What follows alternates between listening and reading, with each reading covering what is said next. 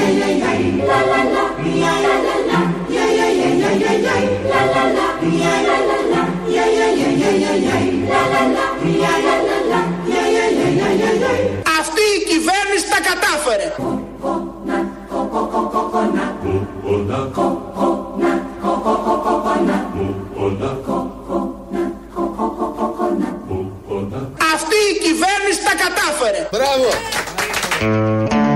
ρωτάτε σε ποιο τομέα, σε όλους τους τομείς θα έχει καταφέρει αυτή η κυβέρνηση. Το είπε στη Βουλή.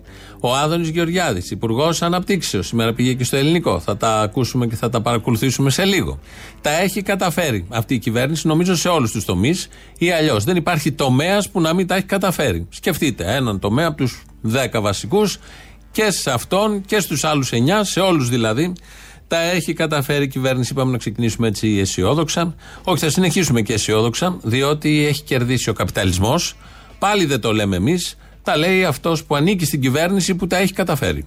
Είμαστε υπέρ του καπιταλισμού, της ελεύθερης οικονομίας. Και εγώ το λέω χωρίς κόμπλεξ, να ξέρετε. Έτσι δεν έχω διασυμπλέγματα. Ο καπιταλισμός είναι το καλύτερο σύστημα της ανθρώπινης ιστορίας. Αυτό το σύστημα που επέτρεψε τη μεγαλύτερη κοινωνική κινητικότητα. Είμαι εξαιρετικά ευτυχής που ζω σε καπιταλιστικό καθεστώς και όχι σε κομμουνιστικό. Και εξαιρετικά υπερήφανο υπουργός που συμβάλλει στο να δουλέψει ο καπιταλισμός καλύτερα. Τέλεια. The coconut nut is a giant nut. If you eat too much, you get very fat. Now, the coconut nut is a big, big nut, but this delicious nut is not a nut. Είμαστε υπέρ του καπιταλισμού, της ελεύθερης οικονομίας. Αυτό είναι το θέμα. Το είπε στη Βουλή, έχει καταγραφεί δηλαδή και στα πρακτικά. Το έχει πει και στο παρελθόν, αλλά τώρα το είπε πολύ καθαρά. Είναι υπέρ του καπιταλισμού, υπέρ της ελεύθερης οικονομίας. Την αποκαλούν ελεύθερη οικονομία. Και βλέπα κάτι στοιχεία λίγο πριν βγήκαν από την Ελστάτ που λέει ότι το 28,9% ε, των Ελλήνων, δηλαδή 3.043.869 άτομα, βρίσκονται στον κίνδυνο φτώχειας ή κοινωνικού αποκλεισμού. Σύμφωνα πάντα με τα στοιχεία της Ελστάτ. Αυτό ακριβώς είναι ελεύθερη οικονομία.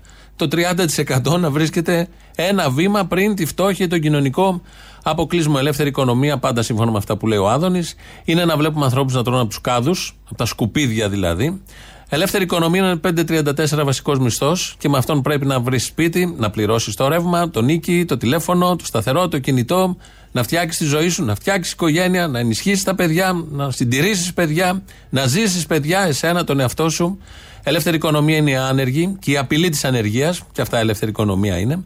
Ελεύθερη οικονομία είναι πηγαίνει με την δημοκρατία, την αστική δημοκρατία, δια αντιπροσώπων και δια των μέσων ενημέρωσης, έτσι όπως αυτά λειτουργούν σε όλες τις καταστάσεις όπως ξέρουμε.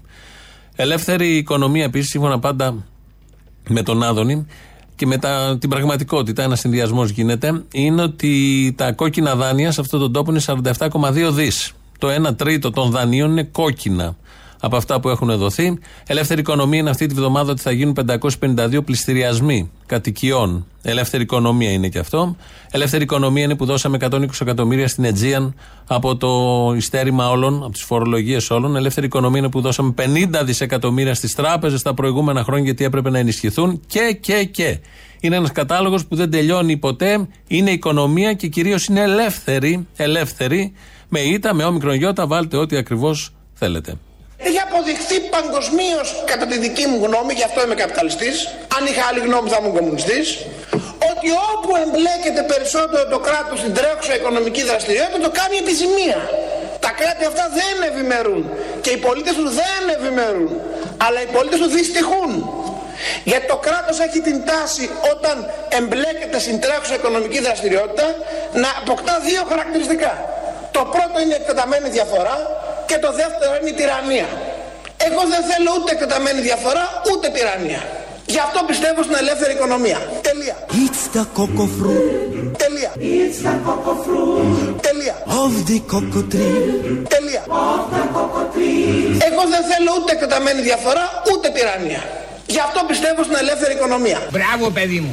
Πού σου να μη βασκαθείς. From the cocoa palm family, there are so many uses of the coconut tree. You can build a bigger house for the family. All you need is to find the coconut man.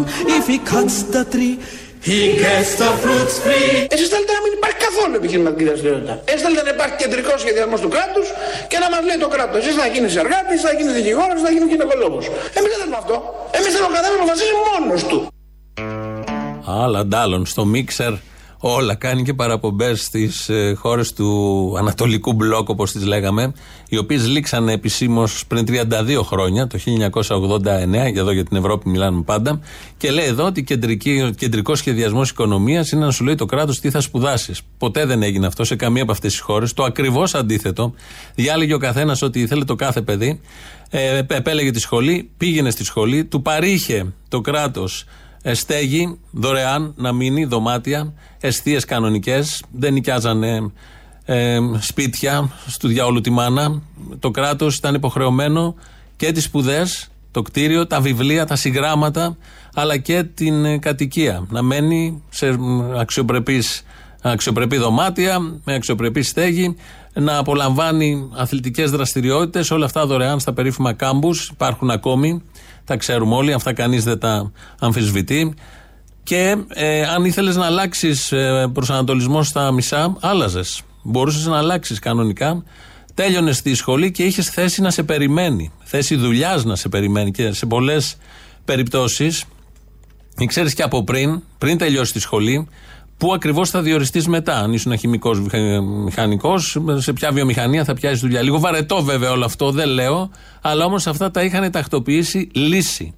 Αυτά προέβλεπε ο κεντρικός σχεδιασμός, αυτά έκανε σε αυτές τις χώρες ο κεντρικός σχεδιασμός. Συγκρίνεται τα με αυτά που η ελεύθερη εδώ οικονομία, πώ οι λέξει έχουν χάσει εντελώς το νόημά τους, τι κάνει ακριβώς εδώ η ελεύθερη οικονομία, πώς σπουδάζουν τα παιδιά, τι αξία έχει το χαρτί, πόσα χρήματα στοιχίζει στους γονείς, στις οικογένειες και τι ακριβώς συμβαίνει πραγματικά. Τι γίνεται όσο είσαι στο πανεπιστήμιο και τι γίνεται αμέσως μετά, μόλις τελειώσεις το πανεπιστήμιο. αυτά επειδή κάνει μια σύγχυση, συνειδητή βέβαια, για να τα μπλέξει όλα και να τα παρουσιάσει μαύρα. Ευτυχώς όμως που έχει νικηθεί ο κομμουνισμός από αυτούς. Είμαστε υπερήφανοι για τι ιδέε μα και για αυτά που πιστεύουμε. Είστε τα πατζούλια καλά. Κατεβάστε τι κουρτίνε να μα δει κανένα μάτι και μα βουτσώνουν με πόδια και με χέρια. Νικήσαμε τον κομμουνισμό στον πλανήτη. It's the cocoa fruit Of the cocoa tree, Νικήσαμε τον κομμουνισμό στον πλανήτη. of the cocoa tree. from the cocoa palm family. Νικήσαμε τον κομμουνισμό στον πλανήτη.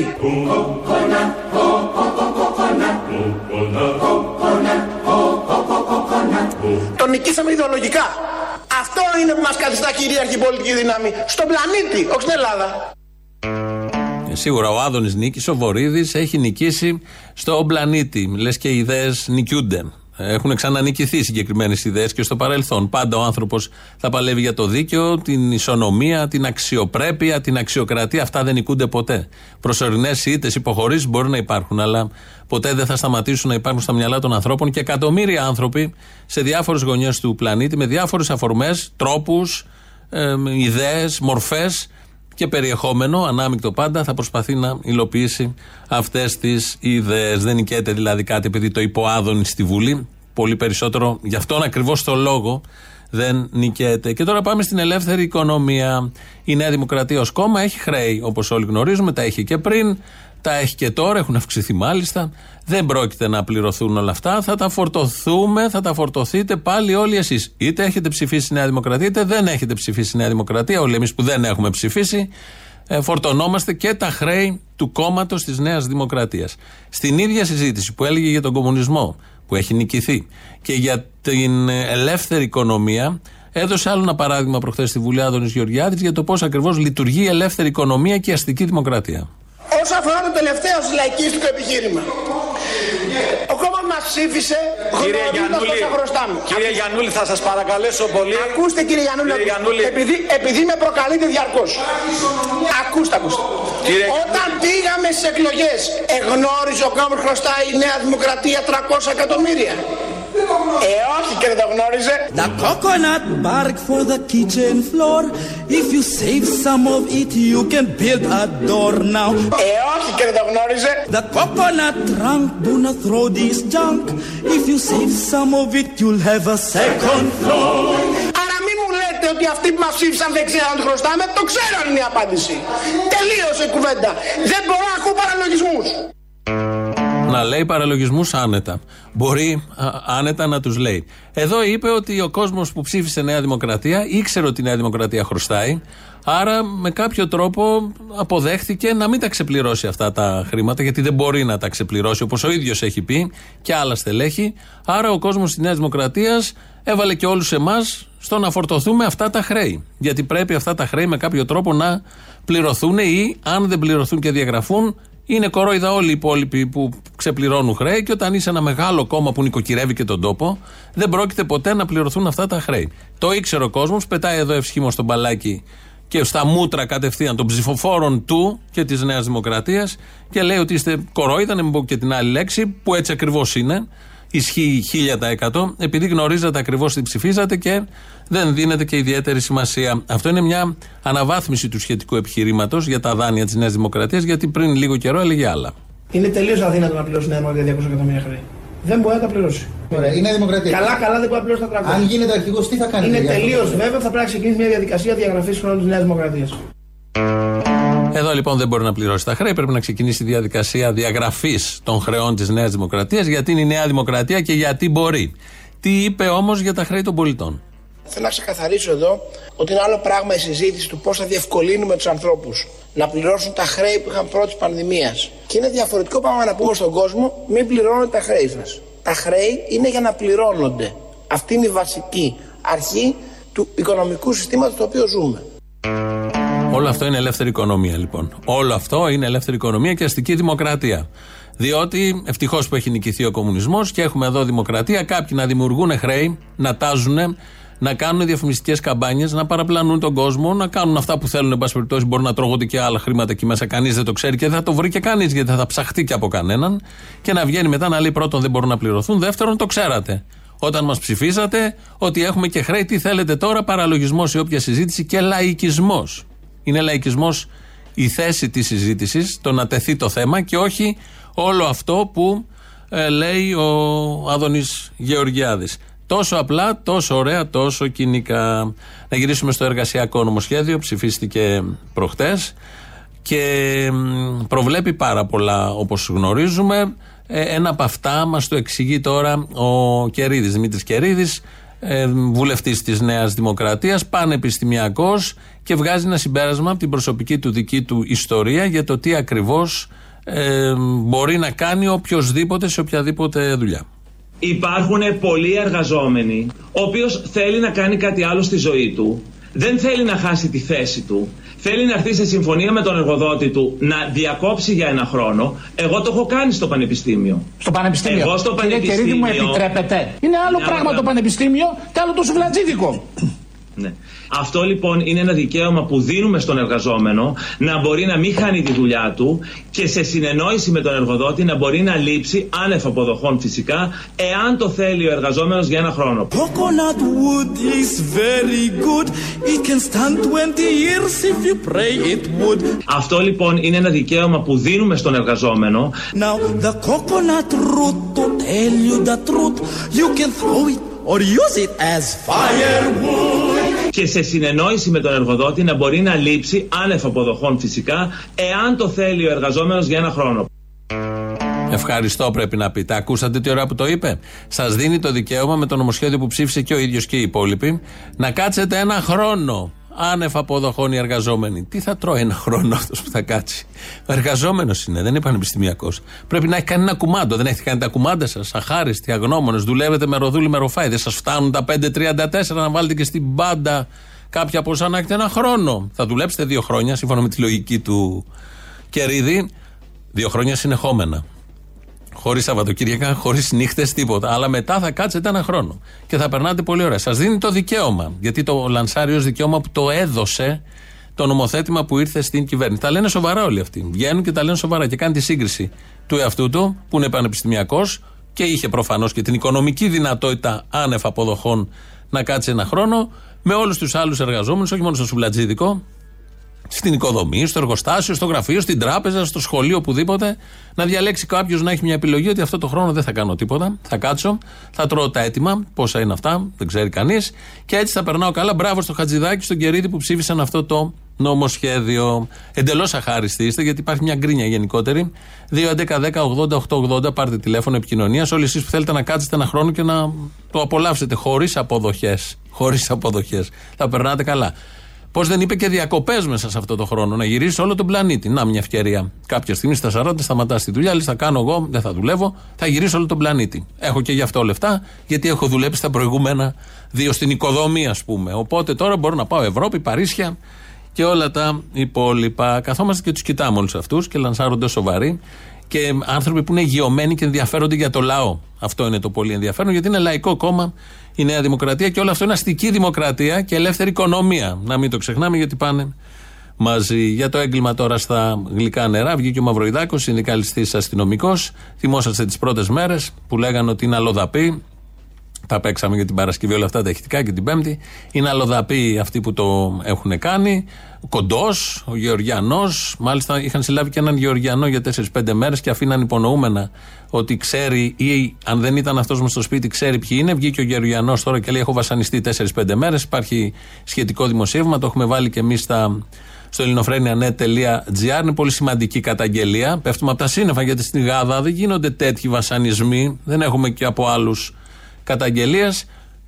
Αυτό έχει καταχωρηθεί και να θυμηθούμε όλοι ότι λέγανε ότι είναι ξένοι αυτοί που τα κάνανε αλλοδαποί. Σπέρνοντας το γνωστό δηλητήριο στην έτσι κι αλλιώς ε, βυσοδομούμενη ελληνική κοινωνία γύρω από αυτά τα θέματα. Ο Μαυροϊδάκος λοιπόν, ο συνδικαλιστής, απαντάει γιατί το κάνανε αυτό. Η εκδοχή της ληστείας, της συμμορίας αλλοδαπών, της επικήρυξης που βγάλατε, όλα αυτά δεν υπήρχαν στην πραγματικότητα. Πολλές φορές χρειάζονται και τέτοιες τεχνικές και επικοινωνιακές, αλλά είναι τεχνικές της αστυνομίας και ειδικότερα αυτές θα αποτελέσουν σεμινάριο για όλες τις ευρωπαϊκές αστυνομίες του κόσμου και για τις ευρωπαϊκές αστυνομίες και αλλά και για τις αστυνομίες όλου του κόσμου. Πώς η ελληνική αστυνομία μεθοδικά και με διάφορα τρικ, σας ξαναλέω, κατάφερε να εξιχνιάσει ένα έγκλημα, προσέξτε, με ομολογία τρικ είναι να λες ότι έχουν κάνει το έγκλημα, ένα πολύ έτσι στυγερό έγκλημα, το έχουν κάνει ξένοι, αλλοδαποί που ζουν στην Ελλάδα. Αυτό είναι τρικ, αυτό είναι μαγιά, αυτό είναι τεχνική. Όπως λέει ο Μαυροϊδάκος. Πρώτον, δεύτερον, τους πήρε ένα μήνα να καταλάβουν και να δέσουν ότι είναι ο σύζυγος. Αυτό δεν το λες και επιτυχία. Όταν στην έκτη ή δέκατη μέρα, κάπου εκεί, ε, ξέραμε όλοι ότι δεν υπάρχει DNA κανενός τρίτου μέσα στο σπίτι, ούτε αποτύπωμα. Άρα, ποιος ήταν εκεί; Ο σκύλος επίσης δεν υπήρχε. Ένας υπήρχε που θα μπορούσε να το είχε κάνει, τους πήρε 35 μέρες. Και διαβάζουμε σήμερα ότι το κινητό του δολοφόνου, φερόμενου ή καθομολογία του δολοφόνου, διαλέγετε και παίρνετε ό,τι θέλετε, ε, το, είχαν, το είχε 20 μέρες πάνω του. Το έδωσε στην, την 20η μέρα στην ελληνική αστυνομία. Μέχρι τότε γενικώ η ελληνική αστυνομία, είτε πρόκειται για το Λιγνάδι, είτε πρόκειται για τον ε, Μπάμπη, το γνωστό, ε, δεν ε, έχει ένα ενδιαφέρον να βγάλει και να πάρει τα πιστήρια κινείται σε πολύ αργούς και χαλαρούς ρυθμούς. Μας ήρθε στο νου ένα τραγούδι που εμείς οι μικρότεροι το χορεύαμε στο δημοτικό.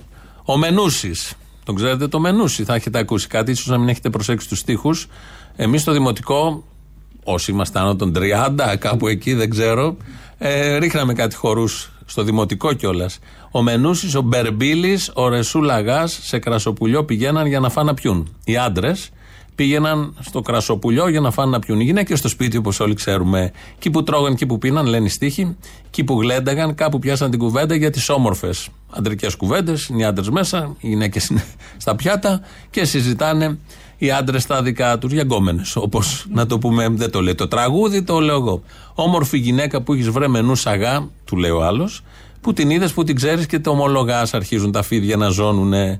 Και λέει ο άλλος, Χθες την είδα στο πηγάδι που παίρνε νερό και της δώσα το μαντίλι και μου το πλύνε. Και από εκεί και πέρα αρχίζει, θα ακούσουμε ακριβώς τι περιγράφει το τραγούδι. Όρεψε την είδα στο πηγάδι που παίρνε νερό.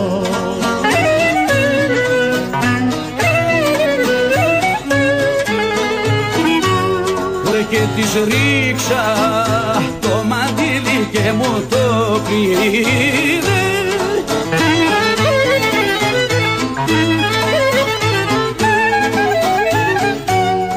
Ο Μελούσης μεθυσμένος πάει την έσπαξε.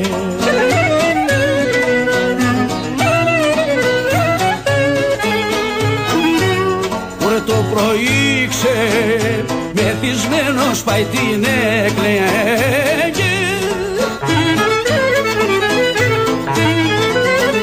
Αυτά εμείς τα χορεύαμε στο δημοτικό. Μαθαίναμε ότι ο Μενούσης και είχε κάθε δικαίωμα να πάει να τη σφάξει τη γυναίκα του, επειδή μίλησε στη βρύση μαζί με τον άλλον. Και ήταν δικαίωμά του να πάει να τη σφάξει και να την κλάψει μετά. Καλά, δεν κρύφτηκε ένα μήνα, δεν έπαιζε θέατρα κτλ. κτλ. Είδε το όλο το τραγούδι. Αυτά για το πώς ακριβώς μεγαλώνουν οι μπάμπιδες σε αυτόν τον τόπο και πόσο δύσκολο είναι να βγει από τα μυαλά των ανθρώπων όλο, όλη αυτή η σαπίλα η οποία διαδίδεται και διαχέεται με διάφορους τρόπους και ανώδυνους. Γιατί αυτό το τραγούδι που ξεκινούσε με το μενού στον Πυρμπίλι και κάναμε και χαβαλέ, το χορεύαμε, το μαθαίναμε στο δημοτικό, σε αγνές, όχι μόνο εγώ και άλλες γενιές, και αν όχι αυτό το τραγούδι και άλλα πολλά που θεωρούν τη γυναίκα κτήμα, τον άνθρωπο, τον άντρα ιδιοκτήτη και μπορεί να κάνει πάνω της τα πάντα. Δικαιολογείται να κάνει πάνω της τα πάντα, επιβάλλεται να κάνει τα πάντα όταν αυτή βγει από την κουζίνα και πάει και μιλήσει ή κοιτάξει ή νομίζει κάποιος ότι μίλησε τον απέναντι. Κλείνουμε εδώ, συνεχίζουμε πάνω με τις επιτυχίες, τις εθνικές. Ο Άδωνης λοιπόν μας εξηγεί ποια επιτυχία έχουμε, σε ποιον δείκτη είναι αυτή η δικτολαγνία που υπάρχει στις κυβερνήσεις όλων των αποχρώσεων. Η Ελλάδα χθες ανακηρύχθηκε στην 46η θέση, που είναι η καλύτερη θέση που είχε ποτέ.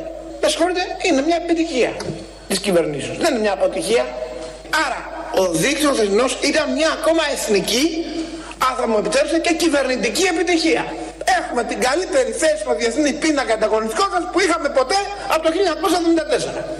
Επιτυχία. The coconut nut is a giant nut. If you eat too much, you get very fat. Now the coconut nut is a big, big nut.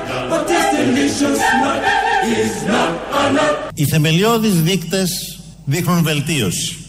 Ο δείκτης οικονομικής εμπιστοσύνης, ο δείκτης οικονομικού κλίματος, ο δείκτης επιχειρηματικών προσδοκιών, ο δείκτης καταναλωτικής εμπιστοσύνης σημειώνουν τις καλύτερες επιδόσεις τους εδώ και πολλά χρόνια. Σημειώνουν ρεκόρ δεκαετίες. Όχι, να τα θυμηθούμε αυτά και να τα ακούμε, να κάνουμε και τους συνδυασμούς. Γενικώ οι κυβερνήσεις καταφέρουν πράγματα. Δεν είναι μόνο ότι αυτή η κυβέρνηση τα κατάφερε και η προηγούμενη τα έχει καταφέρει σε διάφορους δείκτες να πηγαίνουν τα πράγματα πολύ καλά. Και αισθάνθηκε την ανάγκη ο τότε Πρωθυπουργός, ο τωρινός Υπουργός, φαντάζομαι και ο τωρινός Πρωθυπουργός όταν μιλήσει, να αναφερθεί και να πιαστεί από τους δείκτες. Τι σχέσει τώρα έχουν αυτοί οι δείκτες με την πραγματική ζωή, είναι ένα ωραίο θέμα συζήτησης. Ποτέ δεν θα γίνει. Οι δείκτες έχουν ανακαλυφθεί, εφευρεθεί για να τους επικαλούνται διάφοροι για να περνάνε τις παπάντζες από κάτω. Σήμερα το πρωί ο Άδωνης Γεωργιάδης, τον έχουμε αρκετά έτσι σήμερα να λέει διάφορα γιατί νίκησε τον καπιταλισμό, άρα και είναι υπέρ της ελεύθερης οικονομίας. Βρέθηκε στο ελληνικό, σε πρωινή εκπομπή της ΕΡΤ, με φόντο τα εργοτάξια εκεί. Μίλησε για το θαύμα που χτίζεται, ξεκινάει από σήμερα να χτίζεται και θα ακούσετε τώρα και θα το κάνετε εικόνα πόσο όμορφη θα γίνει η περιοχή. Ξεκινάει η παραλία, ξεκινάει το πάρκο, ξεκινάει ε, το μόλ. Εδώ θα γίνει ένα πάρα πολύ μεγάλο μόλ, 20% μεγαλύτερο από ότι το μόλ στο Μαρούσι. Θα γίνει ουρανοξύσεις 200 μέτρων για κατοικίες, όπου θα έχει καταπληκτικά διαμερίσματα, όπου θα έχουν απεριόριστη θέα μπροστά στη θάλασσα και έτσι θα αποκτήσει και η Αθήνα μια σύγχρονη όψη. Θα ξεκινήσει η κατασκευή των κατοικιών. Θα υπάρχουν περίπου 800 κατοικίες διαφόρων μεγεθών και τιμών για να θα φτιαχτεί μια καινούργια γειτονιά. Is a giant nut. If you eat too much, you get very fat. Now the coconut nut is a big, big nut, but this delicious nut is not a nut. Αυτή η κυβέρνηση τα κατάφερε. Δεν πάτε στο διάλογο. Είχε λείψει λίγο ο Παφίλης με όλο αυτό το πολύ ωραίο.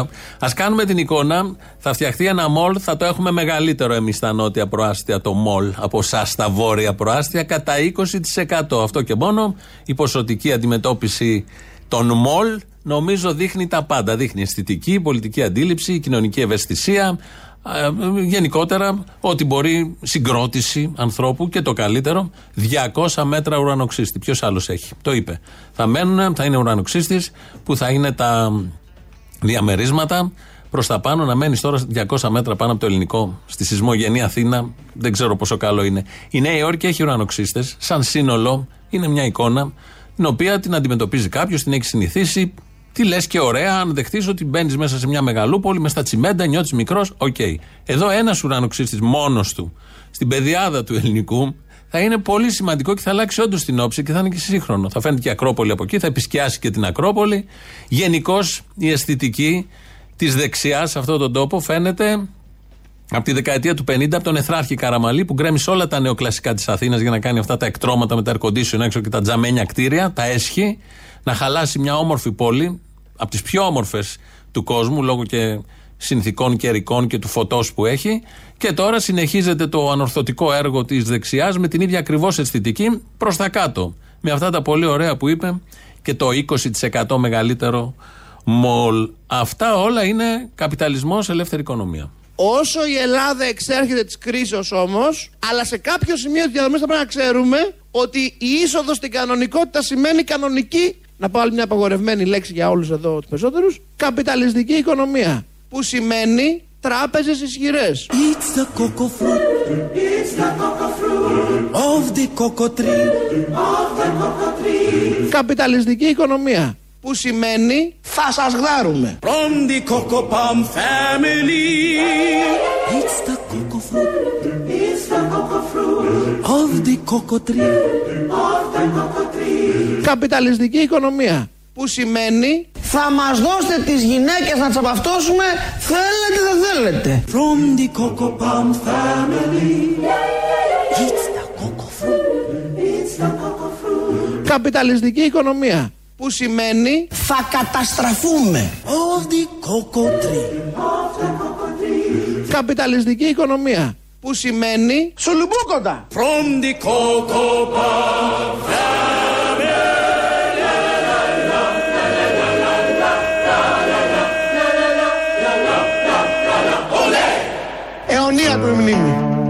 καπιταλισμού, δεν ξέρω πιανού ακριβώς, αλλά ας ευχηθούμε να το ζήσουμε, να τον θυμόμαστε. Λέει εδώ ο Κωνσταντίνος ένα μήνυμα, μου λέει δεν συνέβαιναν μόνο παλιά για το μενούσι που χόρευα εγώ.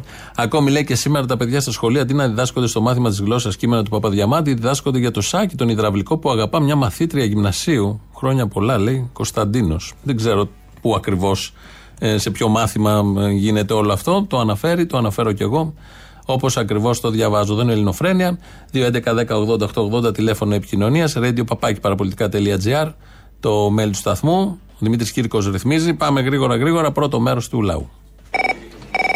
Ωραίος ο, μα, ο μαλάκας, ο μάγκας ο Μπαλάσκας. Βγήκε εκεί πέρα σκοτώνεται γυναίκες. Είναι βλάκα πρώτα απ' όλα. Δείχνει διότι εκείνη τη στιγμή που σκότωσε την γυναίκα του, εάν ήταν ατυχές γεγονός μέσα στο θυμό του και μέσα στο τάχασε και τρελάθηκε, εάν έπαιρνε τηλέφωνο την αστυνομία δεν θα πήγαινε ούτε τέσσερα χρόνια φυλακή. Ναι, να σου πω, απλά βγείτε και πείτε, λίγο τσακωθήκαμε, γίναμε κόλος, την ξεκύλιασα και άμα το πεις σε πέντε χρονάκια είσαι έξω. Ναι, και μετά θα πάρω τηλέφωνο την αστυνομία, εμβρασμό ψυχής. Αυτό. Χρονάκια μου, ρε, εντάξει. Είναι σαν τα παιχνίδια στο PlayStation, ας πούμε. Που σου λέει τώρα ο μπαλάσκα στο cheat. Πραγματικά, δηλαδή, για να, σου- για να Που δεν περνάς την πίστα με τίποτα και ξαφνικά ψάχνεις να βρεις πώς την κλέβουν να πάει παρακάτω να περάσει την πίστα. Αυτό, αυτό τους κάνει ο μπαλάσκας. Λίγο σοβαρά, πόσο μαλάκας μπορεί να είναι ένας άντρας. Πληρώνεται δηλαδή για να λέει αυτές τις μαλακίες. Έλεος. Τον μπαλάσκα από τον μαλάκα το χωρίζουν δύο γράμματα. Το πι και το σίγμα.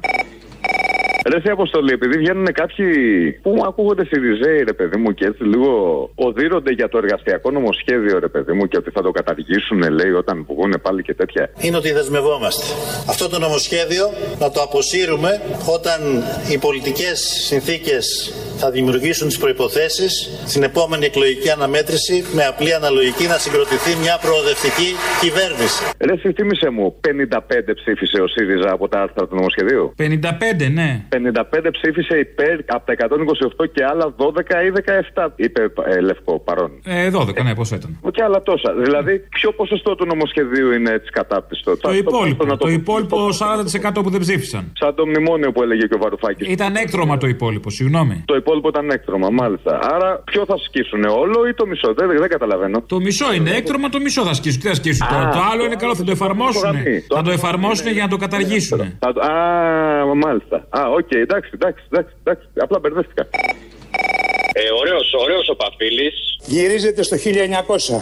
Να μην ξεχνάτε ότι το 1900 έφερε το 1917. Εμείς δεν φοβόμαστε. Εσείς τρέμετε. Δεν το συζητάμε, εντάξει. Έπρεπε να προσθέσει όμως λίγα πράγματα ακόμα που δεν τα έχω ακούσει από κανέναν. Όπως ας πούμε να τους πάρουν να δουλέψουν 12 ώρες μέσα σε μια κουζίνα εστιατορίου ή φασφουτάδικου. Να τους βάλουν να δουλέψουν ε, σε ένα σουμπλατζίδικο 12 ώρες. Και λιβεράς 12 ώρες να παίζει τη ζωή σου κοροναγράμματα σε προχέ, σε κρύα. Πρέπει λίγο να επικαιροποιήσουν τις γαλέρες της εποχής. Δεν είναι μόνο τα εργοστάσια. Ε, είναι Βάλτον στην οικοδομή, να κουβαλάει λάσπη.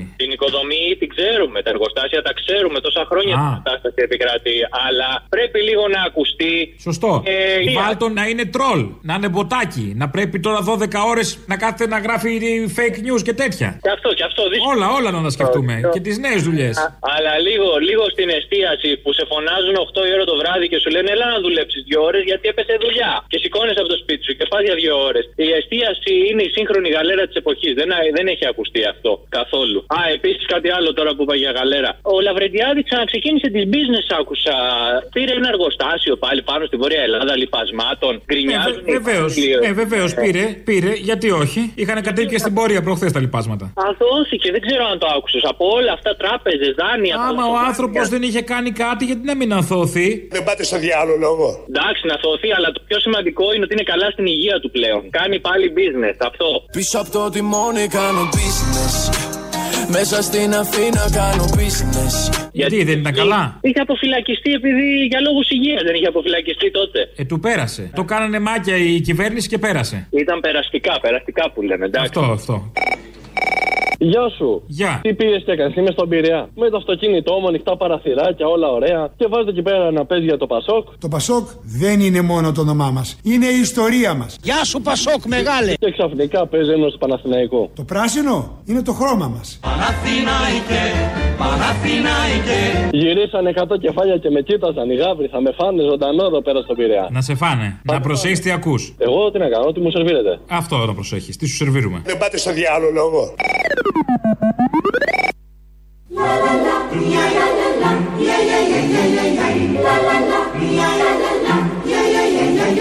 Είμαστε υπέρ του καπιταλισμού, της ελεύθερης οικονομίας.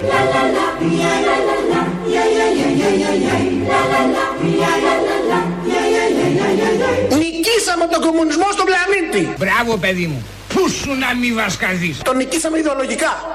Αυτό είναι που μας καθιστά κυρίαρχη πολιτική δύναμη. Στον πλανήτη, όχι στην Ελλάδα.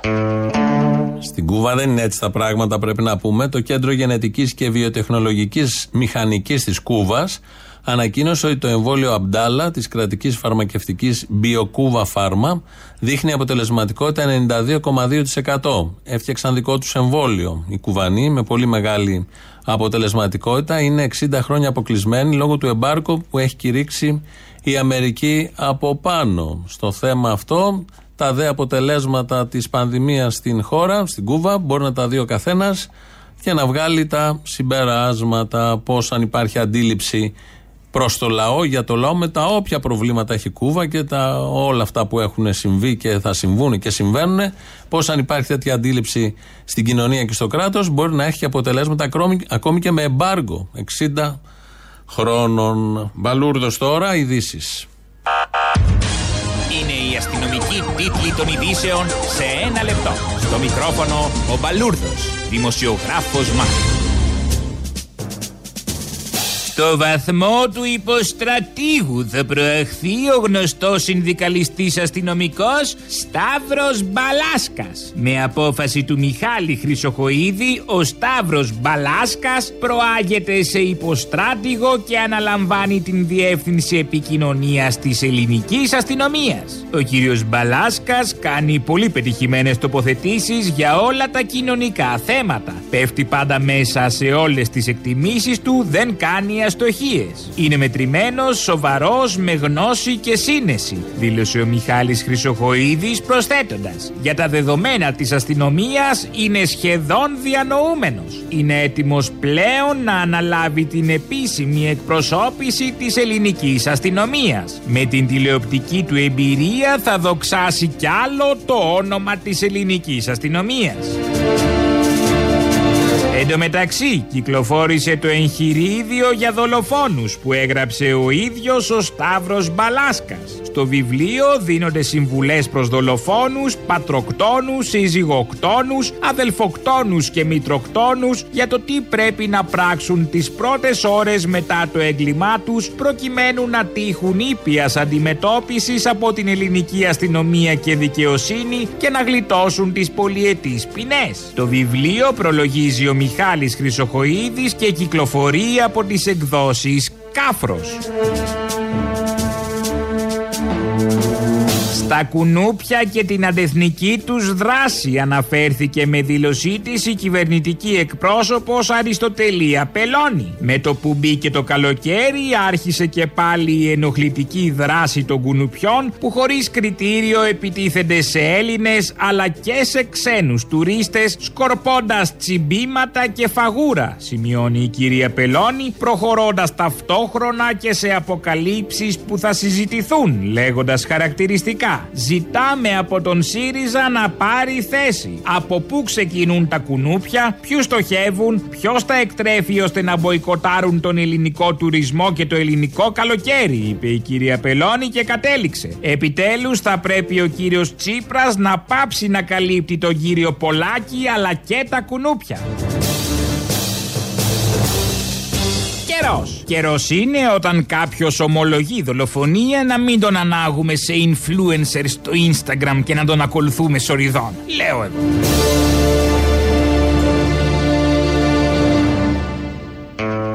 Ναι, θα μας πει και ο Μπαλούρδος τώρα ποιον θα ακολουθήσουμε στο Instagram. Θα ακολουθήσουμε όποιον δολοφόνο θέλουμε. Δεν θα το ρωτήσουμε, δεν θα συνονοηθούμε. Με το που έγινε η ομολογία, χίλια likes παραπάνω. Χίλια ακόλουθοι προσθέθηκαν στον Μπάμπι. Αυτά θα, δεν θα τα συζητήσουμε. Είναι πολύ προσωπικά θέματα και το καταλαβαίνει ο καθένας. Θα πάμε λίγο στην Κύπρο. Είναι ένας ιερέας εκεί και δίπλα του είναι μία κυρία και παρακολουθούμε το βίντεο. Αυτή η κυρία, η κυρία Νίκη είναι από τη Δευτερά. Τη γνωρίζω χρόνια και είναι πρόεδρος του συνδέσμου της Δευτεράς. Αλλά μας συνδέει μια αγάπη Χριστού μεγάλη. Η κυρία Νίκη είναι καρκινοπαθής. Επέρασε πολλά στάδια του καρκίνου, έπεσαν τα μαλλιά, έκαναμε επεμβάσεις, πολλά και διάφορα. Ήρθαν και την εσταύρωσα με το σταυρό του Αγίου Πορφυρίου και με τα λείψανα του Αγίου Αβακούμ. Εχθές τι σου είπε ο γιατρός κόρη μου; Δεν υπάρχει καρκίνος πλέον. Δεν υπάρχει καρκίνος πλέον, εξαφανίστηκε από πάνω της. Δόξα σοι ο Θεός. Ε, Προφανώς το λέει και ο ιερέας ότι έχει κάνει πολλές θεραπείες, νοσοκομεία, αλλά αυτά δεν πιάνονται. Ο Σταυρός του Αγίου Πορφυρίου και τα λείψανα του Αγίου Αβακούμ έσωσαν την κυρία. Αν θέλετε κι εσείς να σωθείτε, πάτε κάτω στην Κύπρο. Και αν δεν σας φτάνει ο χαμηλό βαθμό ιερέας, έχουμε και τον υψηλό βαθμό που είναι ο Μόρφου, ο Μητροπολίτης. Άρα σε βλέπει ο Ιάκωβος μέσα στα μάτια ήταν σαν να σε βλέπει ο Θεός Πατήρ. Σα σφάγισε δηλαδή. Μάλιστα, μάλιστα, εγώ δεν είναι μόνο. Γι' αυτό μου είπε ο Πορφύριος, μόνον αυτός κάνει για σένα μου λέει. Θα σου επιβληθεί. Οι άλλοι όλοι θα τους ξεγελάσεις. και σου ξέρω, με, είχε εξουσία. Πού έλεγε του σατανά μου λέει. Σατάν, δαίμον, εδώ, έλα. Κάνει και τα χέρια του έτσι. Έλα να με ρίξεις κάτω στον κρεμό. Ήταν κάτω ο σατανάς και τον έβλεπε και έτριζε το δόνι του και δεν μπορούσε να κουνηθεί τόσο. Ο Πορφύριος όλα αυτά, ο Σταυρός του οποίος την κυρία σε συνδυασμό πάντα με τα λείψανα του Αγίου Αβακούμ. Γιατί δεν φτάνει ένα πράγμα, θέλει δύο. Πώς ένα φάρμακο που παίρνουμε εμείς έχει συνδυασμό στοιχείων μέσα, θέλει την κατάλληλη δόση. Σταυρός Αγίου Πορφυρίου που έλεγε Σατάν, φώναζε και έπεφτε από τον κρεμό και ζούσε, δεν ξέρω την ιστορία. Τι πίνει ο Μόρφου, ο Μητροπολίτης, είναι ένα θέμα, μας απασχολεί συνεχώς γιατί δεν λέει απλές ιστορίες, δεν είναι απλό κήρυγμα όλο αυτό. Εδώ μπαίνει πολύ βαθιά. Φτιάχνει εικόνες που δεν μπορεί να τις διανοηθεί κανείς. Καμία ανθρώπινη φαντασία δεν τα ξέρει όλα αυτά και σύμφωνα πάντα με τον ίδιο είναι η ζωή του Αγίου Πορφυρίου. Πολύ, μερα, πολύ μερακλής. Έχει ζήσει ο Άγιος Πορφύριος, τέλος πάντων σώζει ανθρώπους μαζί με τον Αβακούμ τον Άγιο. Θα πάμε να ακούσουμε το λαό. Μας πάει και στο τέλος αυτός, γιατί αμέσως μετά έχει διαφημίσεις, οι οποίες διαφημίσεις μας πάνε στο μαγκαζίνο. Τα υπόλοιπα εμείς θα τα πούμε αύριο. Γεια σας. Πού σε ρε Αποστόλη; Έλα. Καιρό έχουμε να τα πούμε ρε Ναι και μου λείψες σου Ου, να σου πω. Έλα. Πορεία, έχουμε να τα πούμε πολλά χρόνια, αλήθεια σου λέω. Είχατε εξαφανιστεί, μετά εμφανιστήκατε, μετά εξαφανιστήκατε, σε ξέρω και. Εμείς εξαφανιστήκαμε, εσύ δεν πήρες χαμπάρι. Εγώ εξαφανίστηκα, εγώ το πήρα χαμπάρι. Αλλά εσείς εξαφανιστήκατε και εμφανιστήκατε. Το πήρα χαμπάρι, αλλά μετά πήρα άλλα πράγματα χαμπάρι. Αυτό ακριβώς, τίποτα. Πότε θα δούμε σε παραστάσεις, ξανά; 3 Ιουλίου στην Αθήνα, 4 σε Καβάλα, 5 Θεσσαλονίκη. 3 Ιουλίου που στην Αθήνα; Στα λοιπάσματα. Για τι ελιέ θα πάμε μετά στα ρεπό. Ε, έτσι το συνδύασα. Είπα να το σκεφτώ λίγο έτσι. από ρεπό πάω, από μαζεμένα ρεπό πάω εκεί. Ε, βέβαια, ε, το ξέρω γιατί και εσύ δουλεύεις, το έχω δει. Αυτό. λοιπόν, θα τα πούμε, παιδιά, δύναμη. Αποστολή, καλησπέρα. Καλησπέρα. Ξανά Νάσος, ξανά από Σουηδία. Ε, είμαι αυτός που σου είχε υποσχεθεί ότι θα σε πάρει η μάνα του τηλέφωνο να σου πει για εμβόλια κτλ. Μας πήρε χαμπάρι η μαμά και δεν πήρε τηλέφωνο. Ωραία, γαμότι.